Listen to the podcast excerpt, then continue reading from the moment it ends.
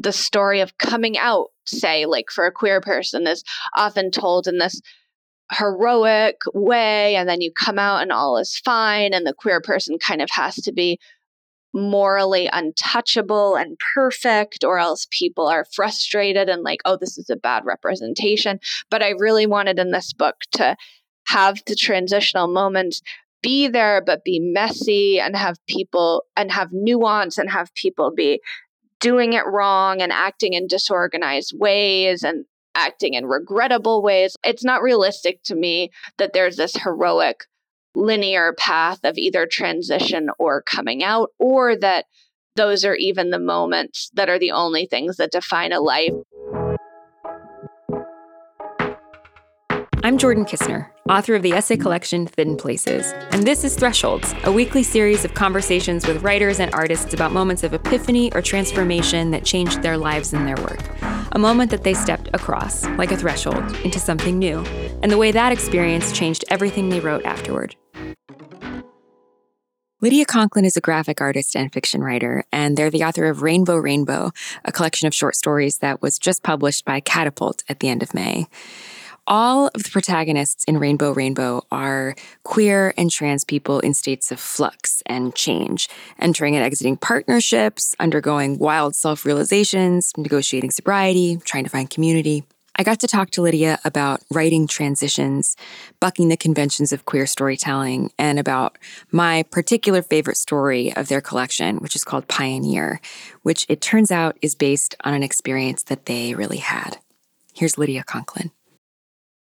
The story is about a, a child who is having to do this reenactment of the Oregon Trail in school and kind of realizes because of the pageantry of gender having been so much more like prescribed or binary in, in the time of the Oregon Trail where everyone every girl suddenly has to wear like dresses and skirts to school that day and this character has never had to do that necessarily because they could get away with you know dressing like a boy in their normal life is kind of faced with having to sort of realize the pageantry of gender in, in their own life. And so decides to dress as an ox instead to kind of get in between and sort of skirt the kind of snake pit of gender in that moment. Um, and so that's something that actually happened in my life.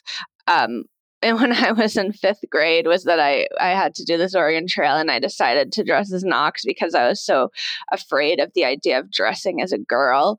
And I think also in that story, I'm trying to write about this moment, which I think happens in a lot of queer people's lives and probably the lives of other people too, surrounding other issues, when you realize that you have been you have been sort of ignoring something or half knowing something and forcing it into your subconscious. And then there comes a moment when you realize you can't ignore it anymore and you have to face it, whatever that means. And you're kind of standing at the edge of a long, hard journey, which is where Coco ends up at the end of that story. Yeah, that was I think my, I, I loved that story. I don't know if it, I don't want to choose a favorite of the collection, but that one I have read now, I don't know, several times because I just think it's so um, beautiful and so moving, just the experience that Coco is having and the way that it's written about. Um, and one thing that I, like you definitely do get the sense of this carry this like small person, this character um having a realization and and part of it that felt uh, that stuck out to me was that there's this moment where Coco is sort of saying like other people can see something like there's something about me that other people can see and I can't see yeah. it. Yeah. Yeah, totally, totally. Yeah, I think that's like a really stressful moment in like the lives of queer people is yeah real I, I mean some people can pass for longer or forever but if you can't it's like there there is going to be this period of time where other people are picking up on something about you that you may know but haven't owned about yourself and i find it to be like a really stressful time um identity wise because it's just like this bad feeling of other people understanding. And of course, in childhood and, and teen years, people are not afraid to tell you what they think about you, even if it's horrible and hurtful. It's easier kind of when you get to be an adult and there are more social sort of boundaries around saying certain things. Yeah, but but also at that age, I don't think that the kids that Coco goes to school with would necessarily like they don't even have the language to describe what's different about Coco precisely. And lang- and like Coco doesn't have that language either. So there's something where they're they're like they're more willing to be sort of cruel and direct about po- pointing out that something's something's different about Coco. But it's not that they but they don't have any clear way of articulating what that is. Everybody's kind of pre-language in the experience.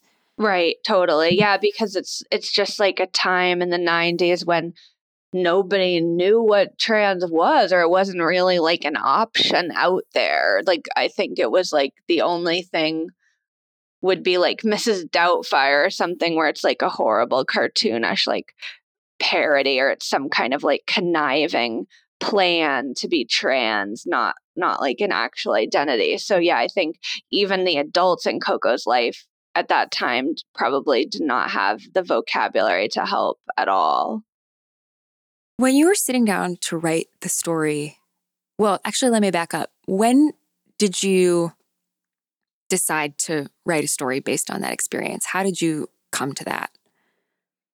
I think I just so I this is one of the older stories that that's I started longest ago. Of course, I worked on them all like throughout the 12 years of the process of this book but but that was one of the ones I started early on and I think it was just realizing that that moment had been like sort of a revelatory moment for me in my childhood of realizing like oh now that in this moment where I'm forced to choose like I don't want to choose the girl's way. And it, it also just seemed funny to me, like then I dressed as an ox and like how everybody's staring at me and stuff like that. So I think I just thought I, if I want to write about sort of the beginning of realizations around gender dysphoria, um, that would be the moment to start with.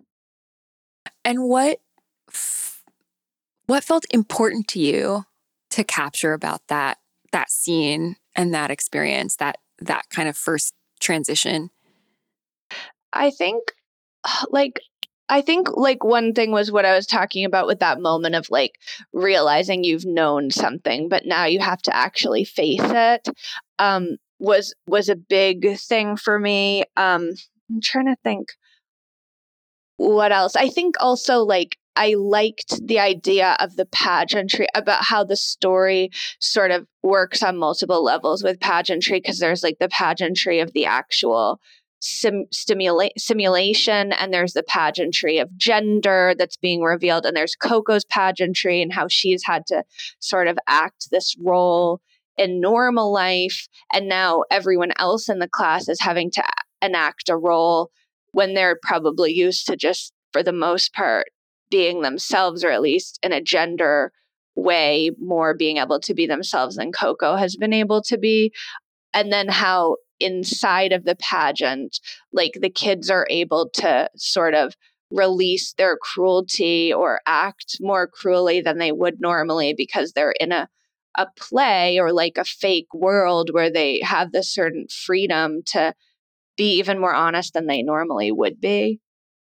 Right. There's something about Oregon Trail in particular that kind of like r- reveals and reenacts like the social drama of of school and of growing up in that there's you know it is like this battle for or at least the way it's sort of enacted in this story. It's this like battle for survival and for resources and to like figure out where you fit into the system.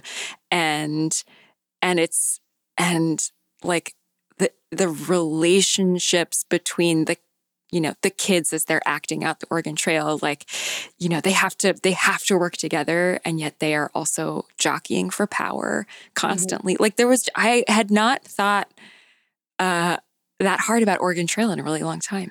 yeah, yeah, totally.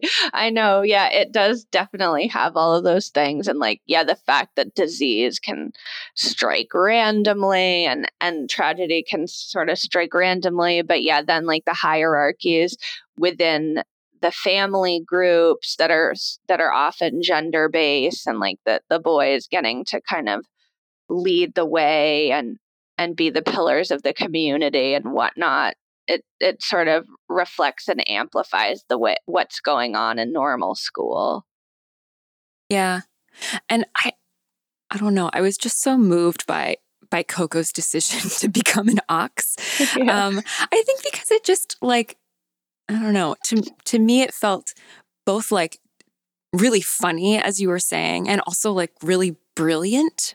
Like, oh, just choose the choose the third it's so creative to be to find that kind of out.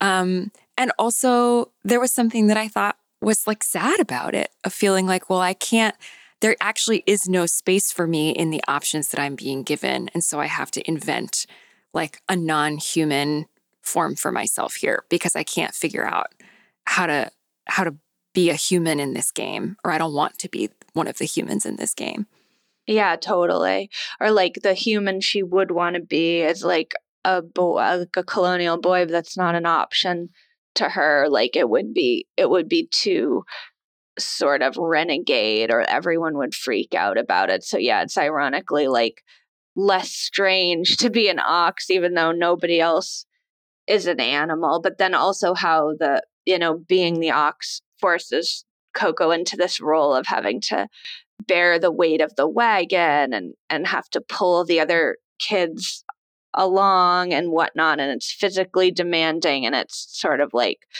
this role of subservience yeah but it feels like at the end by the end of the story um and i don't think this is a spoiler but it feels like at the end of the by the end of the story there's this like movement like the ox period is over in one way or mm. another. Like Coco's not going to be an ox anymore. Um, there's like a different a different kind of creativity that's going to be required. Is is yeah. sort of how I read it, which is interesting because that's that also does feel like the big the the transition. It's like yeah. Coco had to move move through being an ox in order to be to figure out something else to be. Yeah, definitely, totally. Yeah, like I, I get the sense at the end of the story that that Coco's not an ox anymore.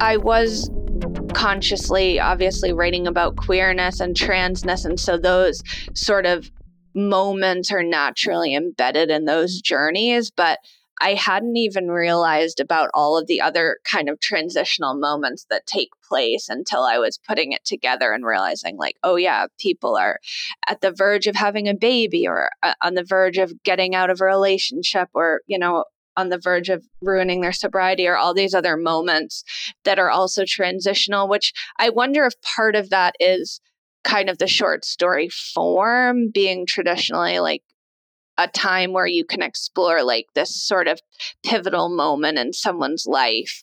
But I think it also just flowed naturally from sort of the gender and sexuality transitions that occur through the book. But yeah, it, it wasn't obvious until I sort of narrowed it down because I had so many stories that got cut or that I'd worked on in the last 12 years that never made never made the cut. So I wasn't looking at at it at all these stories as like the body of work it became until toward the end when I really winnowed it down.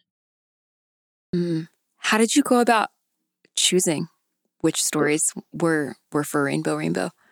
Ooh, it was really hard. Like I the first sort of filter was like I wanted it to be all queer stories with queer protagonists. And so I had some stories where there is a queer character who wasn't the protagonist, or like the protagonist could be argued to be queer in some form, but wasn't as solidly like under the umbrella or or sort of it was more a little more like unsure about that identity of the character. So that was kind of the first filter. And then I realized that over the course of the 12 years, I had some like story clusters where I would be writing about sort of a similar issue or a similar time of life.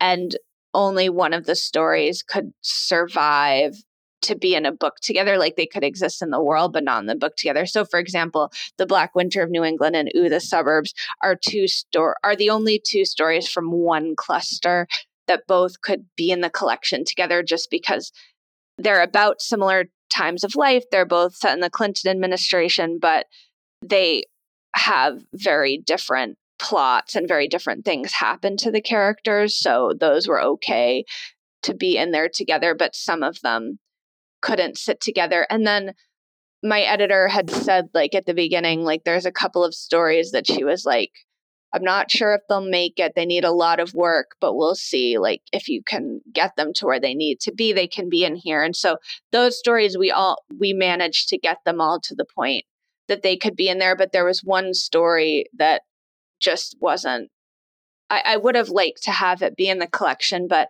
it was too new at the time and there wasn't time to get it to where it needed to be because it often takes me like years to get a story to where it needs to be. Yeah, will you tell me more about that? Like what the what the life cycle of a story looks like on your desk?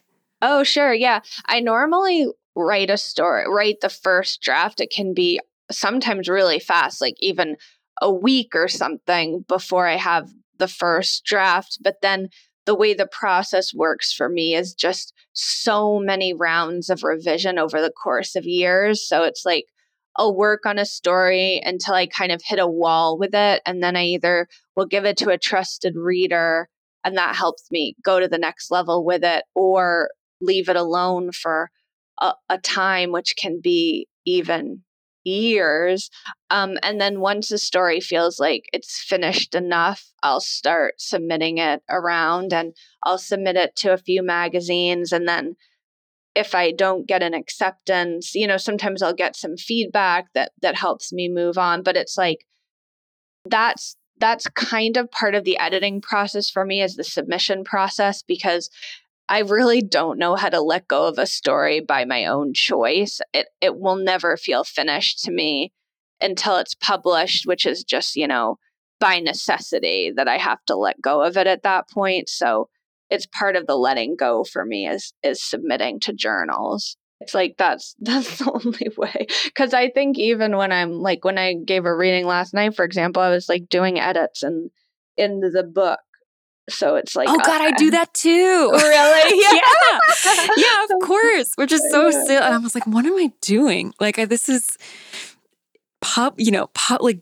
published in any and all the ways it could ever be published. And I'm sitting here being like, change that word, drop that word, do, yeah. you know, move this here. It's so silly. It's like, why? But it's because, I, I mean, I guess it's because you know, I change and and I mean, I hope I get I get better, but at the very least, I get different. And I look yeah. at a sentence and my eyes are different. And I think, like, oh, that's not, that's not where I want that comma anymore. Or, ugh, I don't like that verb anymore, or whatever.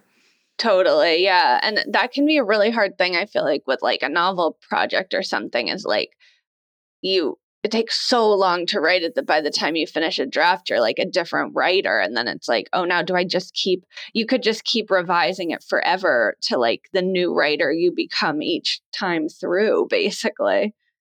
Now i ran into that when i was working on um, my collection of essays which is that i had to finish like i wrote the end the last of them not that like sequential last but i wrote the last of them I don't know, like seven or eight years after I, ha- you know, it's it's like seven yeah. or eight years older than the earliest material, and I really felt like I had to do some like mental inter inter self time travel to like cr- figure out how to draw to finish an essay that I had started eight years earlier. Um, and just trying to get that that whole thing to feel cohesive and like it was written by the same person yeah. um, felt sometimes like pretty like a pretty gymnastic act. Um, and you're saying this this book took you 12 years. Like did you did you have to do any of that kind of t- titrating or smooth smoothing over?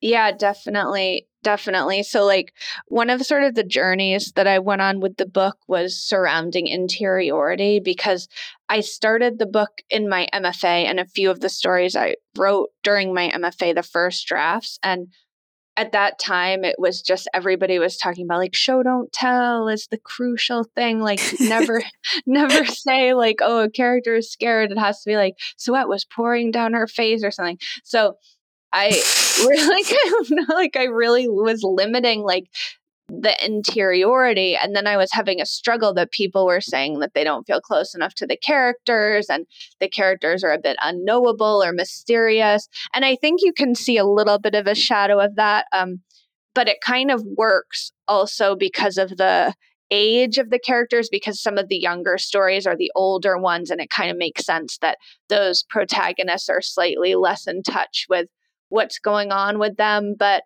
over the course of time i just learn to have to get closer to the characters, have more interiority, to shape the interiority as part of the art. And so then, yeah, when I was editing the collection, I had to go back to the early stories and kind of add more interiority to kind of balance it out a bit. So, right now, I'm looking at, say, like The Black Winter of New England, which I imagine is one of those earlier stories because the protagonist, Hazel, the protagonist, is maybe 12 or 13. Yeah. Um, was that one where you had to kind of go back and shade in interiority? Yes, that that that definitely was one of that was kind of the main one that was the most kind of uh, there it was kind of Hazel was the most sort of remote of the characters that I had to go back and get closer and closer to her through a long laborious process of drafting. So the story is about uh, I think she is 12 and she's a she's a middle school age girl who's kind of through the course of the story coming to terms with being gay but sort of in a very shadowy backgroundy way where she is having these sort of sexual role playing practice situations with her friends who want her to come to this New Year's party where sort of sexual debauchery will take place. And she has to kind of decide to sneak out of her house and go into this sort of dark world, which for her friend Melissa is kind of the beginning of heterosexuality. But Hazel is on this other journey there at the party. And how you were saying that Hazel at the beginning, like in the in the good grad school way, didn't have that much interiority because you were doing so much showing and not very much telling. Um, how did you? What was what was that long laborious process of kind of getting closer to her and shading her in? Yeah, because it's kind of like a balancing act, which which is the case with lots of craft things I find in writing that someone's like, I feel remote from this character, and then you add interiority, and then it's like this interiority is stifling. I can't see the rest of the world outside of her perspective. So it's kind of like trying to add some, take it away, add some, take it away, and then also, you know, the child protagonist has I, I think children have a lot more awareness of complexity than most adults like to think. And I think part of that is is kind of a comforting thing for adults to think like, oh, these people don't understand these children don't understand the complexity around them. They're protected from the scariness of the world. And I don't write kids like that. And I don't believe that that's the experience of kids. I think they're a lot more aware than adults give them credit for. So but it's also is a balancing act because obviously she doesn't understand everything and i wanted to write a character who really doesn't understand with words exactly what's going on with her. And I was interested in that sort of liminal zone before realization um, about sexuality, but where it's like burning every second. So that was that was kind of the project. But I think one of kind of the breakthroughs in craft that I have is trying to figure out how to make interiority propulsive and exciting in its own right. And like, so the first story, Laramie Time in the book, was one story where I was really working on that. And a couple books I look to as models. One is Revolutionary Road by Richard Yates, where it's like the the plot is so boring and and seems to be of would be would seem to be of absolutely no interest to me because it's just about like a white middle class straight man just at an advertising job but somehow the the the interiority is so propulsive and thrilling in that book. And then a separation by katie kitamura is another book where there's not a lot going on plot wise but the interiority is is like a propulsive plot in its own right and the journey of that character and what she's thinking as she moves through the book. You just want to know like how her thinking will develop. So in laramie time like if you look at the actual plot there's not tons that goes on like stuff happens obviously but the main journey is in lee's mind and what she's thinking about this relationship and this possible child and how her thinking around all of those elements evolve throughout the story.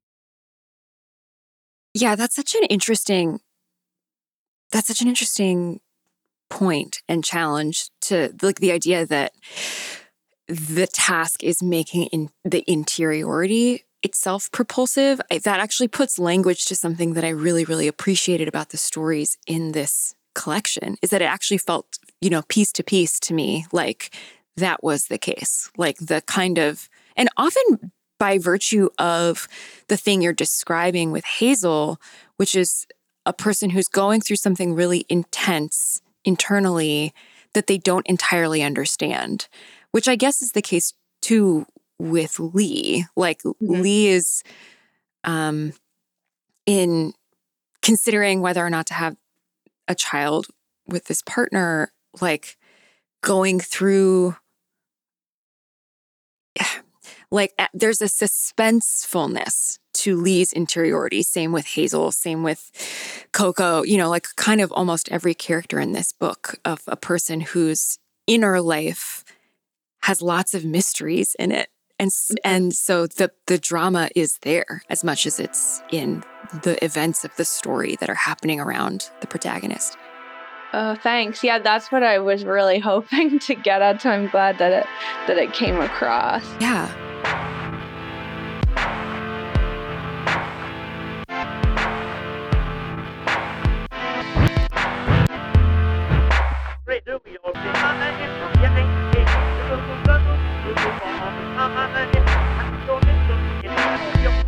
There's there's a question I've been wanting to ask you. I'm like trying to formulate it well in my head is a sentence, and I'm not sure that I have, but I'm going to try anyway. Um, I'm curious, like, given that this is a collection of stories with um, all queer protagonists, all undergoing some form of transition moment.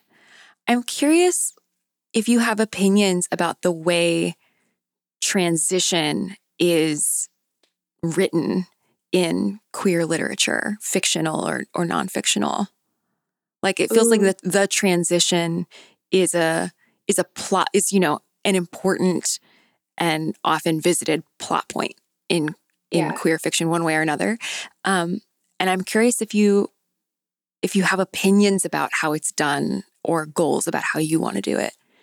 Oh, yeah, that's such a great question. I feel like, yeah, so I, I mean, one thing that had frustrated me with the past of queers in the media was like just this very sort of stock tale of coming out and this one kind of journey, which, like, when I sort of encountered sort of the journey of a trans person early on I was like, oh, that's that's not me because it was always over and over this one sort of story of certain interventions and certain realizations at certain moments that didn't line up with my experience. And so I felt left out and like I couldn't see myself. And then it, it felt like it made it take me longer to get to realizations about myself because of how things were portrayed in the media. And that may be that that is the most common journey. And it's obviously one that deserves to be told. But I think there just wasn't there weren't there wasn't enough diversity of experiences in that way and then also it was like hearing about these the story of coming out say like for a queer person is often told in this heroic way and then you come out and all is fine and the queer person kind of has to be morally untouchable and perfect or else people are frustrated and like oh this is a bad representation. But i really wanted in this book to have the transitional moments be there but be messy and have people and have nuance and have people be doing it wrong and acting in disorganized ways and acting in regrettable ways. Like for example at the end of laramie time there's a moment which i won't say but but lee does something that's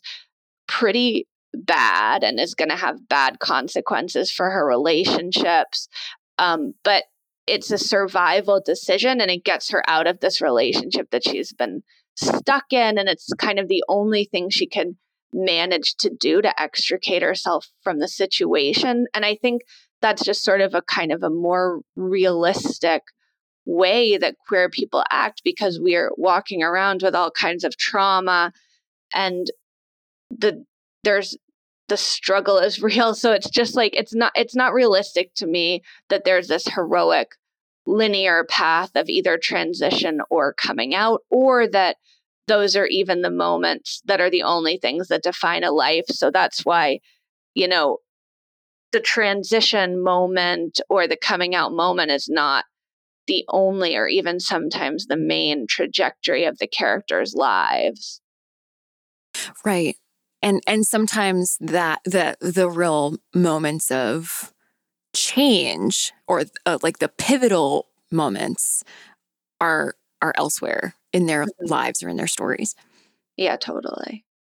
Something that I really appreciated about I mean various of these stories was the way that transition like gender transition, trans transition mm-hmm. um is is treated as like part of a much part of a much larger and nonlinear process as mm. opposed to an event of, of, of epiphany or something or like the completion of a of a journey which i'm sure you know is also a, a totally valid way to write that but it felt like the way that it's written here did feel like a version of that story maybe that i read a little bit less often yeah, yeah, totally. And that and that's really what I was trying to get at. Cause oftentimes it's like transition or coming out is is told as the end of the story when in reality that's kind of when everything gets even more complicated. And you know, it's I think a lot of people in real life get super depressed after their transitions, and that's for a number of reasons, but one of them being that I think it feels like the answer to a long problem has finally been achieved and then everything should be great after but life is so complicated and and you can't walk away from the trauma and sort of the difficulty of the journey affects you so i think it is important to honor that that it's not just the end of a journey and the answer to everything and and like the happy ending or whatever yeah the other thing I wanted to ask you is um, why you work in short story form as opposed to novel or you know any of the other like forms that might be available to you. It's it's like a very it's its own very specific tradition and I'm curious what brought you to it. Oh yeah, well I actually do I, I have been working on novels throughout this time as well, alongside these short stories. But I do have a special love for short stories um, I think I don't know if it if I would say it's my favorite medium because I have read more novels through the course of my life, and so that feels in a way almost more like a natural medium. But there's so much I love about the short story and just how you can sort of glimpse this one part of someone's life, but get a sense of their whole life. And some of the stories gesture to the future, and you kind of get a sense of what happens after the story ends. Um, but yeah, you have to know the character and their world so deeply, but you only get this restricted moment. And I also think it, it's a good format for for like the internet age or whatever and people's brains being more distractible and losing the attention their attention spans which i think especially happened during the pandemic just attention spans suffered majorly because you never had to have a moment really where you were not able to constantly check your phone. Like there was no like plays or classes in person where you had to sit and just focus. And that's something I notice a lot teaching, but I think it's a good format for for the for the kind of attention spans now where you can read a story and get almost as much out of it as you would from a novel, but it's so much shorter. Yeah. How do you feel like you have changed over the course of making this book? Ooh, yeah, that's an interesting question. I feel like in some ways I haven't changed that much because, you know, I feel like in some ways like I'm the exact same person as when I was little, and there's a consistency in that way, but so much. Uh, so much has changed externally, politically, and in the wider world surrounding politics around queerness and the discourse around queerness. And I think that's why, like, this book couldn't have been just finished right after grad school, even though I had enough material technically. Um, I needed to to wait and see how things would change and like you know the stories we talked about that are set in the Clinton administration before trans was even a thing anyone knew or talked about but then you know there's so many other moments in the book like there's a story set right after Trump was elected and there and that was the first time in my life that I kind of saw a restricting of rights around queerness. And even though things had been dark and horrible and impossible in the 90s like it just felt like a constant slow opening up of possibility as we moved through time. And then when Trump was elected it was kind of the first time where rights were taken away and things were were shutting down which even though maybe there was more freedom in some way that feeling of shutting down felt so horrible um or like there's another story set in covid where you know queer relationship structures were threatened because of health public health concerns. So i think like all of those political things that happened on the outside and the horrors and the news have definitely changed the way I think about queerness and, and think about myself and my own feelings of safety or acceptance in the world. But then also in a positive light, the way, you know, things have changed for the youth, which is in many ways like so eye opening and, and amazing and positive. Like I used to teach at a high school program in the summer and just seeing the kids there with these identities that I didn't even know existed in high school and being able to talk about it. And not that they didn't have problems and issues surrounding identity, which of course they they did, but it just was amazing to see how fast things were changing in that regard. Thresholds is produced by Drew Broussard. Music and editing by Lora-Faye Åshuvud of Arthur Moon. Our art is by Lorelei Grossman. Special thanks to Justin Alvarez and our hosts at LitHub Radio. You can find out more about our show, listen to past episodes, and get in touch at our website. This is thresholds.com. If you're listening to this on a podcast platform and you haven't already subscribed, please subscribe. Or you can find us on Apple Podcasts, Stitcher, wherever you normally listen, and subscribe and review us there. Thanks. We'll see you next week.